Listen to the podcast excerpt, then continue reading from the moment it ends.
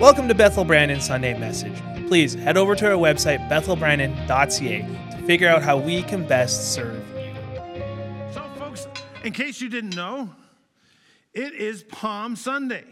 Now, sometimes we, as pastors, uh, kind of get along in the in the the whole course of Sunday after Sunday, and stop. Sometimes don't realize that there are people who kind of are coming for the first time, and if if you are here for the first time, or you're online and you're just kind of inquiring, or or maybe you kind of had uh, had come to the Easter egg hunt and kind of said, "What's this church about?" and you don't really know a whole lot about church, and you have heard about this thing which is called Palm Sunday. And you're kind of asking yourself, what is that all about? What, what does it stand for? You know, there's lots of other Sundays, and, and basically, Palm Sunday is the Sunday that we have before Easter Sunday. And uh, some people call it not Palm Sunday, they will call it Passion Sunday because it starts off what is called the Passion Week. And it, it, it ends on Easter Sunday.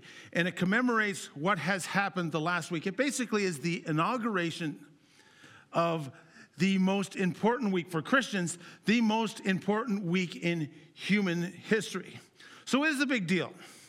And um, on that particular day, Palm Sunday, if you read the passage of scriptures, and it is in all four of the Gospels. Palm Sunday, the story about Palm Sunday, the occurrence that happened on, on Palm Sunday, all four of the, the Gospels, Matthew, Mark, Luke, and John, actually talk about that. And that's very rare. rare. You know, so it is something that they saw to be an important. It basically is the fulfillment of Jesus coming out and saying, Yes, I am the Messiah. And, and that's kind of a neat thing, isn't it? Think about it this way there are four authors who gave a biography of Jesus' life. All of them came from a, different perspective. All of them came from a different slant to try and show something different about Jesus, to prove it to a different audience. But all of them in these biographies only choose, for the most part, to talk about the last three years of Jesus' life. They almost just neglect to tell you anything about the first 30 years of Jesus' life. That's not, it's kind of a strange biography. And every single one of the gospel writers choose to do it this way. And so what they do is they focus on the, thra- the last three years of Jesus' life. And in that, of all the, the Gospels, 35% of the Gospels, the Gospel story is focused on this last week. Isn't that something? And so the people that were closest to Jesus best felt for you to, if you could not understand him, you would not be able to understand him unless you understood the last week of his life. And it culminates in who Jesus is and what he stood for. Now, for some of you, you may not realize that there was a huge irony which was taking place. Jesus, what he does is he enters the city on a colt, a colt, which, which talks about the fact that it represented that there was a king. It was a, it was a fulfillment of an Old Testament prophecy. And what was happening at that time, if you understood what was happening in Jewish times and what the, the Pharisees and the Jewish authorities did upon Passover, what they were probably doing at that time is that they were probably in the temple praying for Messiah to return or to come. Do you see the comedy in that? Oh, Messiah come, Messiah come, Messiah come. What's all that racket? Will you people shut up? We're praying for the Messiah to come. And the Messiah was coming. There's a huge irony in the whole process. But here's the issue. When we talk about Palm Sunday and everything that was going on, and I don't know what level of scholarly you are in terms of, uh, of the Gospels and reading it. The point was this that what the people thought the Messiah was supposed to do, they thought he was going to come in force. They thought he was going to be a military figure that was going to overtake. And that's not what the true Messiah wanted to do. So there was a misunderstanding. And so, what happens is on Palm Sunday, there is this tension between triumph and tragedy. You're continually swimming in this thought of good, good, praise, praise, to bad, bad, bad. Hosanna, Hosanna. Crucify him, crucify him. We're cheering for him. A couple verses later, he's weeping over Israel because they just didn't get it. They didn't fully understand. It goes from joy, all of a sudden it goes to judgment. They were straddling continually over delight and disaster. And that's the way our life is. Many times we live our lives straddling over the joy as well as the, the challenges that we have in life. It's kind of important. There's the waving of palm branches, and then there's a waving of a whip a couple of verses later. And Palm Sunday sets it off. So you have to ask the question, and many of us do. So, what does that have to do with my life? This is an occurrence that happened 2,000 years ago, and certainly it was important for Jesus. So, how does that translate? What does that mean for me today? What is the takeaway? Perhaps is what I'm asking. Well, I think the takeaway is important because when we understand what was important to Jesus, it should, if you passionately love Jesus, be important to you, should it not? Like, ask yourself this question What were the core values of Jesus? Core values is kind of a popular term in the business world because core values are what you deem to be the most important part of the organization. And so when we think of Jesus, what were his core values? What was it that he viewed as important? What was it that moved Jesus? If I were to give you an assignment and say, hey, I'm going to give you three or four se- sentences, get, write down a paragraph as to what you think the most important thing was to Jesus, I'm wondering if we would have a similar response. Like, it's an important question to ask yourself. And, and we ask it as a church. Here we are as a church, and every church has a different focus and has a different strength, and has a different personality, has a different, has a different slant of ministry. And to know what the core values of Jesus were are extremely important because they should be important to us. They should be central to us. What did Jesus emphasize? What did he spend his time expounding? What was he passionate about? You know, what was the priority of his life? It's kind of an important question to ask because we are all passionate about certain things, aren't we? And so, to consider what he did in the last week of his life should give us some type of indication as to what was important to Jesus at this time. So, I'm going to read from Luke. If you have your Bibles, I'm going to read from Luke chapter 19 Verse 28, I could, like, I had a choice of four to read from. I'm reading from this one for a specific reason. You'll kind of f- figure it out a little bit later. Because he emphasizes some things that other people don't emphasize. So turn with me to Luke chapter 19, verse 28. If you have your Bible, if you have your Bible apps, please open them. Um, reading from the, the uh, New International Version, it says this. And after Jesus said this, he went on ahead, going to Jerusalem. Verse 29, and as he approached Beth, Bethphage, and Bethany at the hill called the Mount of Olives, he sent two of his disciples, saying to them, Go to the village ahead of you, and as you enter it, you will find a colt there, which no one has ever ridden. Untie it and bring it here. If anyone asks you, Why are you untying it? say, The Lord needs it. Those who were sent ahead and found it just as he had told them, and as they were taking untying the colt, the owners asked him, why are you untying the colt?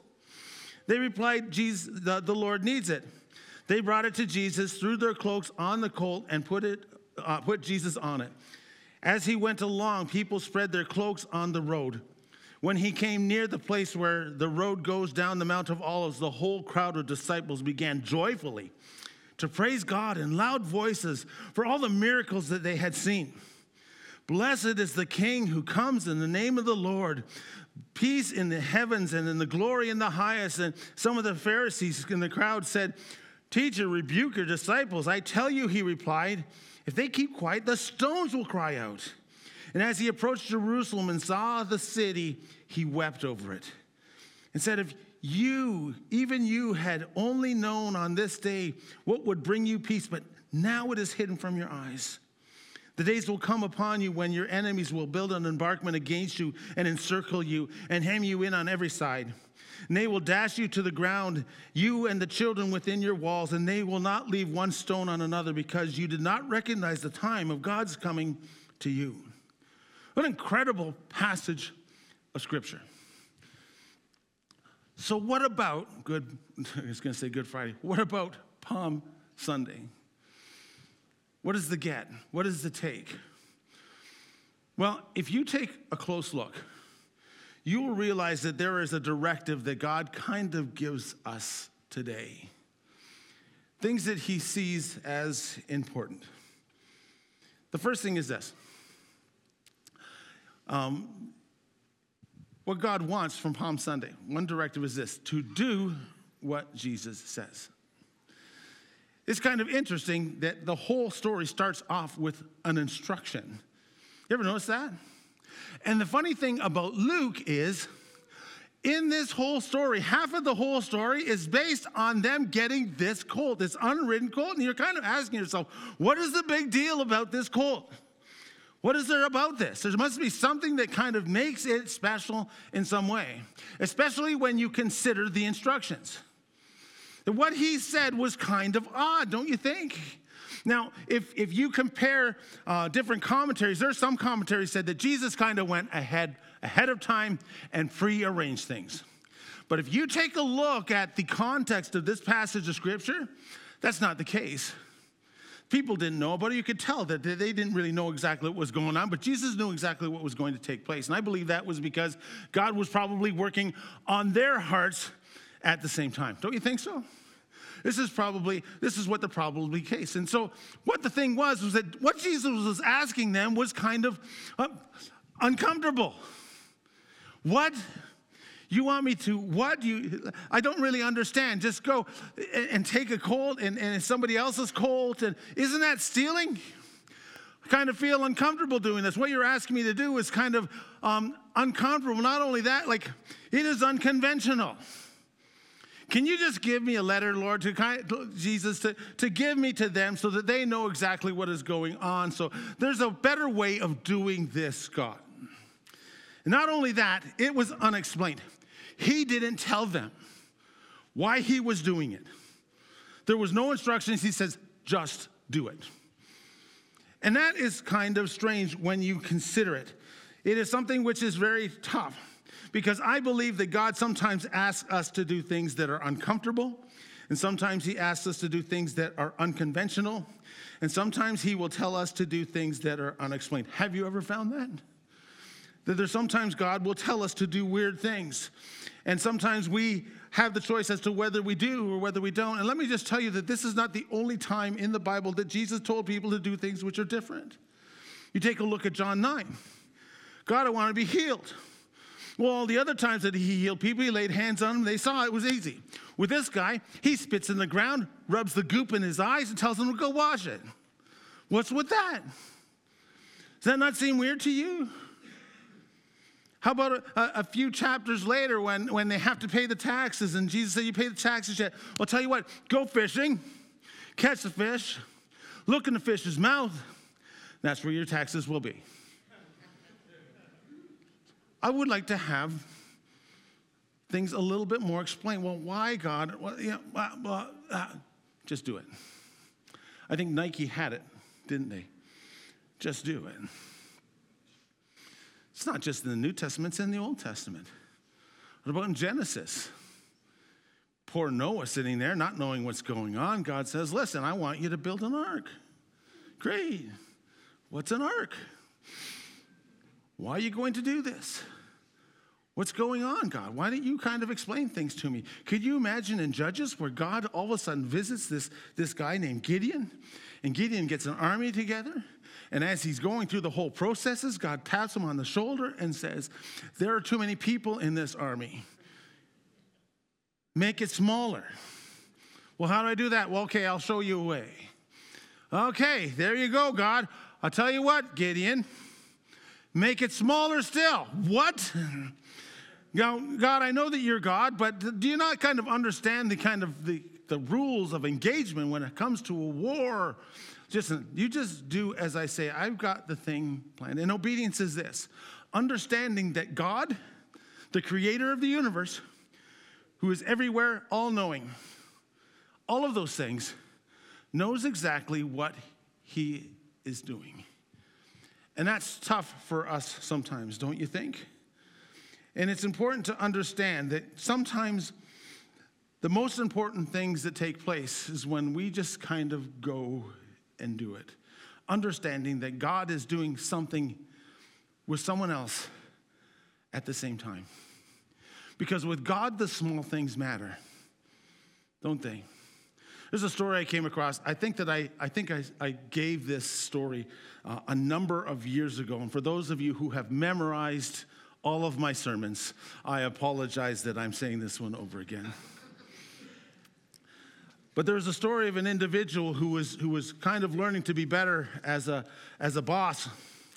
And uh, what happens is he's kind of told that, you know, what you need to do is you need to encourage those people. If you are a leader in a business, then those people who are kind of below you need encouragement.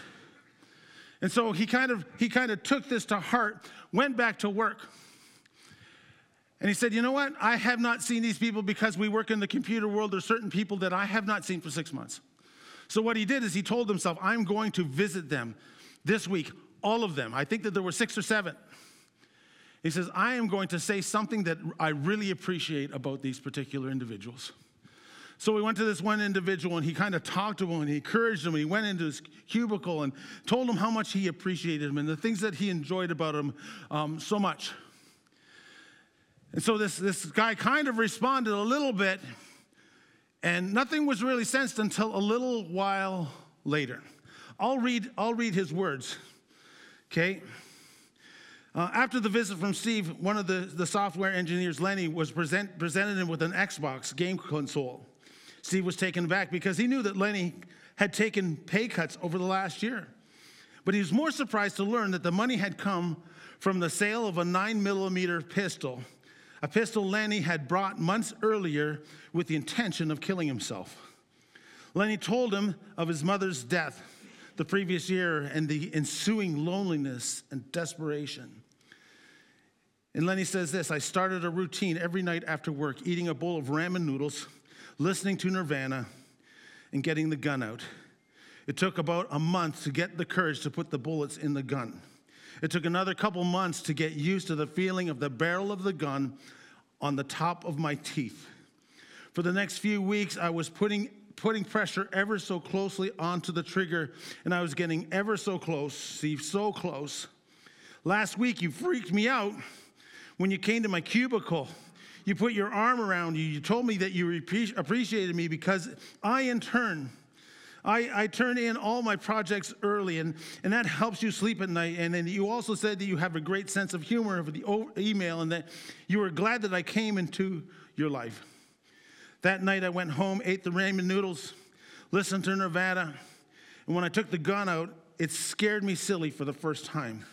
All I could think about was what you said that you were glad that I came into your life. The next day, I went back to the pawn shop, sold the gun. I remembered that you said that you wanted an Xbox more than anything, but with a new baby at home, you couldn't afford it. So, for my life, you get this game. Thanks, boss. Don't tell me that the small things don't matter. The small things do matter. And there will be times in our lives, if you are passionately following Jesus, that God will ask you to do things and you will not know why. And what happens many times is we say no because we don't understand it. And obedience is an interesting thing, isn't it? Because we can be obedient in some things. Well, God, I'm, I'm sure I will tithe. I, I, will, I will give a tenth of my income. And, and yeah, God, I will, I will certainly help out at the church obey my, uh, uh, forgive my brother? Well, hold on a second here, God. Can we talk about this? This seems totally unreasonable when you stop and consider all the things that he did for me. If you are here and you have a vanilla Christianity, that you think that there's nothing of action and completeness which is happening, I'll say this I will challenge you with this. The chances are there have been times when you have said no to things that you haven't understood from God. Because when you become totally obedient, it's amazing what God will do. I believe that it was um, Samuel that said, Obedience, Obedience is greater than sacrifice. Isn't that true? The next thing is this. Not only is it to do what Jesus says, the other thing is this is to desire Christ's heart. That Jesus had a passion, and this comes out in the Palm Sunday story. That he is passionate about what is taking place. And, and, and you read, you read from the, the verses that he begins to weep over a number of things. Passion is one of those overused word, particularly when it is used in the, the, the physical realm. That when you talk about passion, that's kind of what uh, seems to be the, the default that we go to. But passion is a whole lot more than that. Passion is what makes you excited about life. What is it that you are passionate about? What are the, the, the things that, that, are, that are in your life that will help in that particular form, uh, which is, which is a, a part of it? Now, we're all passionate about different things. Did you find that? Something, sometimes it could be work, sometimes it could be a hobby, sometimes it could be some of the strangest things. I know that there are some people who are passionate. I'll say this about someone that I know that you might know who are passionate about Hot Wheels. They have Hot Wheels all over the place. I know my son enjoys music so much that he started to buy those uh, the vinyl albums. Remember those of you who had an, a turntable and you put it on when you put the arm on it? Well, he's got one of those. It's expensive now. But he's got hundreds of albums. He's passionate about that and the music that he enjoys. I know of an individual who was a pastor who traveled quite a, a bit, collected barf bags.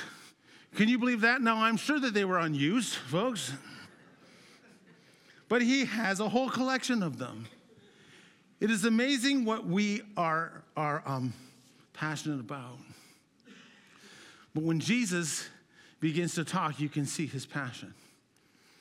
He's passionate about individuals. He's passionate about people. John 3:16 for God so loved the world that he gave his only begotten son. He loved every kind of people. Didn't matter the race, it didn't matter the gender, it didn't matter the job, it didn't matter the title, it didn't matter the affiliation, it didn't matter the condition. He loved people. He was seen dealing with a rich young ruler. He was seen de- dealing with widows and prostitutes and tax collectors, a Samaritan woman, fishermen. He particularly seemed to like children and youth. He worked with people who were centurions, religious leaders, people who people forgot about, people who had incurable diseases. Jesus was passionate about people, he loved people. Jesus loves me. This I know, for the Bible tells me so. Little ones to him belong. They are weak, but he is strong. Yes, Jesus loves me. How I know that? The Bible, the Bible tells me so. He had a passion for people. The question I ask myself is, do I? Am I caught with prejudices? Am I caught with, with uh, experiences that people have had before me and cause me to look at them differently? Not only that, he was, he was passionate about Israel. It was the people that govern, God had sovereignly used to bless the world. And, and as he's, he's talking, he is lamenting over the fact that they weren't able to get it, that, that God had been working with this nation for so long, and when the, when the opportunity was for them to see him, that he couldn't. And there's something about Israel that God calls us to pray over God's chosen people, to protect them, to give them peace. That God, most of all, would reveal him as the Messiah. God opened their eyes. The last one is this, the other one is this. He had a passion for, sorry, he had a passion for injured. He had a passion for impaired people. He had a passion for the lost. He believed that there was something about lost people that it broke his heart. If you look at Matthew chapter 9, verse 36, he says, When he saw the crowds, he had compassion on them because they were like sheep without a shepherd, harassed and helpless. Not willing that any should perish, it says in, in 2 Peter chapter 2, but that all should come to repentance. And it leads me to ask the question Does my heart break for lost people? Have I gotten myself to a state where I say, Well, I'm saved and my family's saved, and I sure hope that someone else gets saved. But if God wanted them to get saved, then God would do something about it. But I don't think that that's what the intention was. I think that hurting people, impaired people, lost people matter to God. And the prayer is this God, give me a heart for lost people, or give me a heart again for lost people. The person I sit beside at work, the person who lives across me, the person that I curl with, or the person I play golf with, or the person that is just somehow in my life for some reason, and I couldn't even tell you why. That each one of you has a circle of people that I will never, ever, ever, ever reach. That God calls all of us to be missionaries in the field that we are in. There's a church that I visited one time in, in southern Ontario, and it had, as you came into the driveway, had the, the title and the, the church, very nice sign. As you left, on the other side of the sign, it said this You are now entering the mission field. That there is something about it that God let my heart break for the things that break your heart. A time to desire, a time to desire the Christ of the highest God. The last one is this: is a time to um, declare that Jesus um, wanted to declare who he is. That was kind of what, what Palm Sunday was all about. Jesus was saying, You were asking me if I'm the Messiah. Here it is. I am the Messiah. And so what happens is they begin to say this word, Hosanna. Hosanna. You ever wonder where the word Hosanna had come from? There's one particular verse that it comes from in, in the book of, of Psalms. I can't remember exactly where it is. Maybe I have it in my notes here as I take a look. Yes, Psalms 118, 25. It says, God, it basically means literally, save peace. Save me, please. Hosea na. Hosea na. And basically, it is like this. And someone had used this illustration. It was a word that was used if you were on the diving board at the swimming pool and you didn't know how to swim. Now, if you're not knowing how to swim, don't stand on the diving board. I'll just say that. But you're on the diving board, you don't know how to swim, and somebody pushes you in the pool. You say, if you can, save me. Hosea, nah. But in this particular passage of scripture, it says right after Hosea, blessed is he who comes in the name of the Lord. And so what happens was almost before you're in the water, salvation has come. That's basically the way that the passage of scripture was noted. And so what happened was eventually, Hosea, save me, help, help, help, help, became this. God, thank you for saving me. It's almost like you are in the water and the, li- and the uh, lifeguard has already on the way to save you. And so you're not saying, save me, you're saying, thank God I am saved. So the word kind of transferred, it evolved into the fact of it was becoming Hosanna. Salvation is here. Hooray for salvation in the name of D, in the, through the Son of David is our salvation, is literally what they are saying. The Son of David is here. We rejoice in the fact that we have been saved. And this is kind of interesting because it was talking about the fact that there is salvation in no one else. It's kind of like what Acts says in Acts chapter 4, verse 12. Neither is there salvation in any other name, for there is no other name under heaven whereby we must be saved uh, sorry, four, Acts 4.31, I think where it is. That the fact that you think, okay, there's a number of different ways to get to heaven, the Bible itself does not say that that's true. It says there is salvation alone in one person. It's through Jesus. Pluralism doesn't work. I have my personal truth. I'm just going to believe my personal truth. But your personal truth, if it's not truth, is a lie. It won't get you to the place. Just because you personally believe it doesn't mean that it is actually truth. Truth is an absolute thing.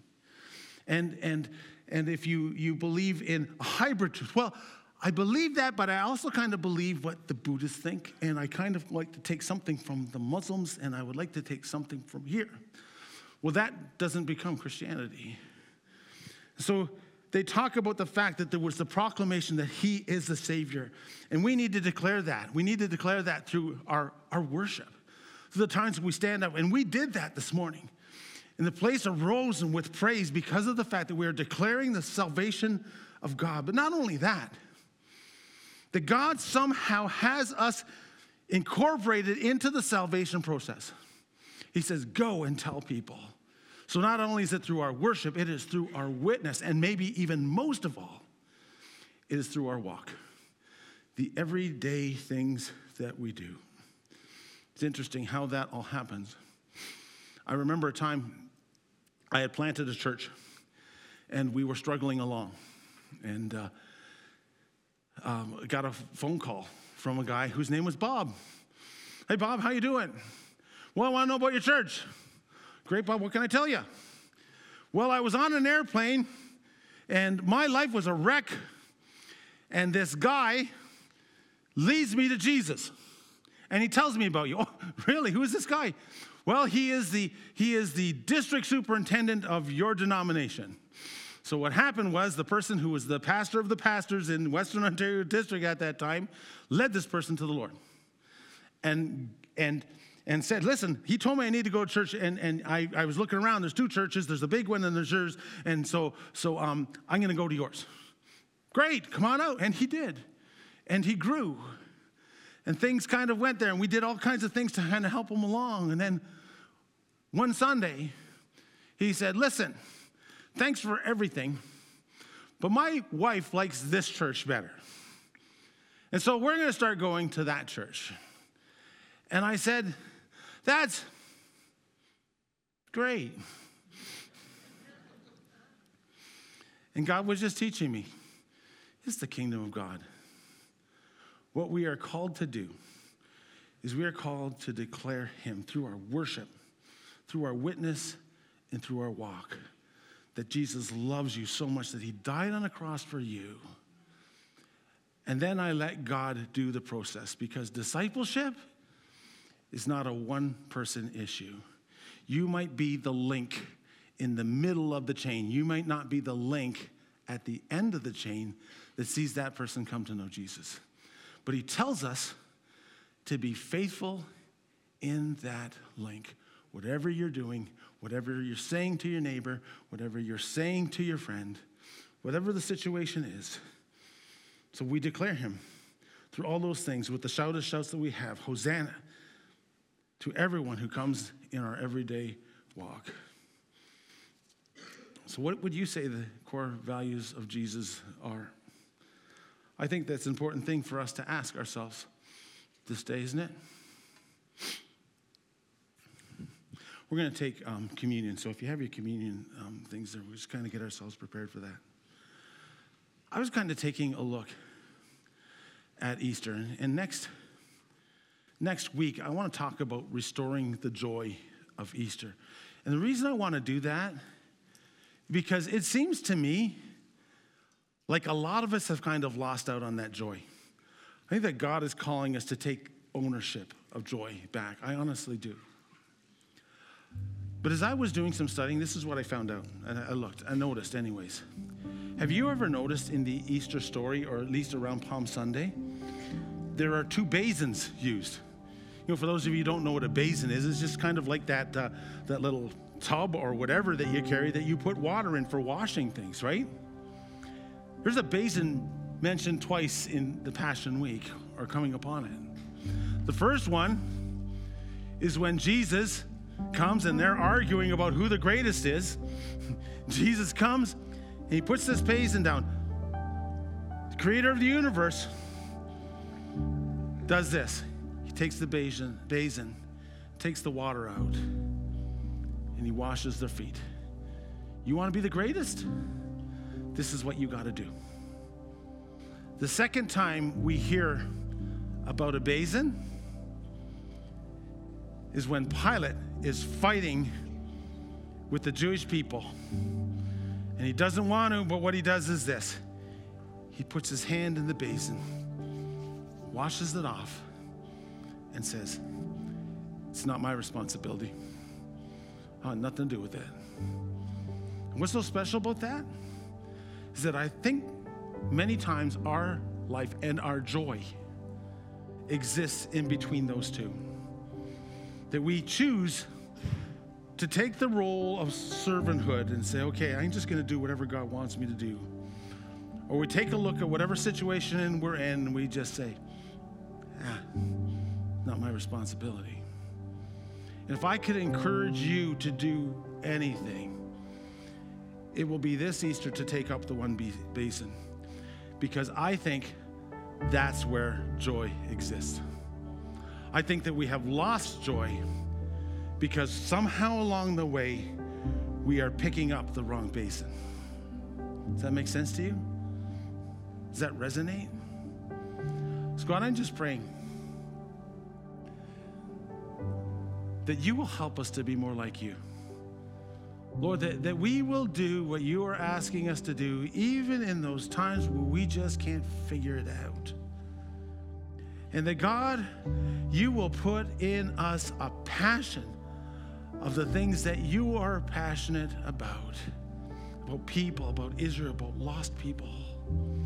And that God, you will help us to declare because you have put us in a mission field that nobody else has access to. So we pick up the basin of service. And when we pick up the basin of service, we ultimately pick up the basin of joy. And Lord, I just pray that you will restore joy in our hearts. No matter what we've gone through, no matter what we're going through, Father, we can have that joy. And I pray, Father, that you will bless each and every individual here, each and every family that is here, each and every person who is listening online. I pray for the power of the Holy Spirit to move right now. In Jesus' name, amen. Amen. It says in 1 Corinthians chapter 11, verse 23. For I received from the Lord what I also passed on to you. The Lord Jesus, on the night he was betrayed, took bread. And when he had t- given thanks, he broke it and said, This is my body, which is for you. Do this in remembrance of me. Verse 25 goes on and says this In the same way, after supper, he took the cup, saying, This cup is the new covenant in my blood. Do this whenever you drink it in remembrance of me. For whenever you eat this bread and drink this cup, you proclaim the Lord's death until he comes. So, God, during this time, I pray that you will bless this, this time of communion. The Lord, you will convict us to be more like you. And so, Lord, we share together in the body of Christ for the price that you paid on the cross for our sins. And, and as we're so close to Easter, it just seems to have that extra weight upon it. I pray over each and every individual. God, I pray, Father, for each person who this message was for. I pray, God, that we will leave this place alive in Jesus' name because you got something for us to do for your kingdom. So let's take the emblem which is on the top part of the cellophane. Let's participate together in the broken body. Praise you, Father. Thank you for dying on the cross, oh God.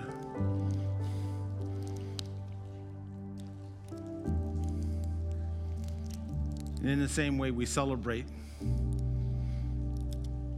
the fact that Jesus' blood was shed for our sins, for our eternal redemption. Let's participate together.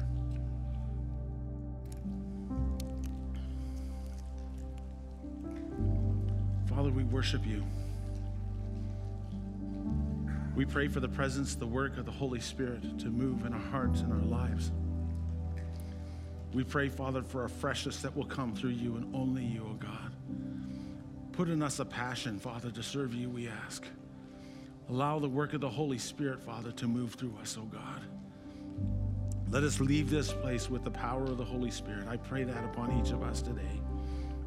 In Jesus' name, amen. Thanks for listening to this message. If you enjoyed it, please head over to bethelbrandon.ca to listen to our older messages or maybe connect with us and figure out how we can best serve you. Thanks for listening. Have a great day.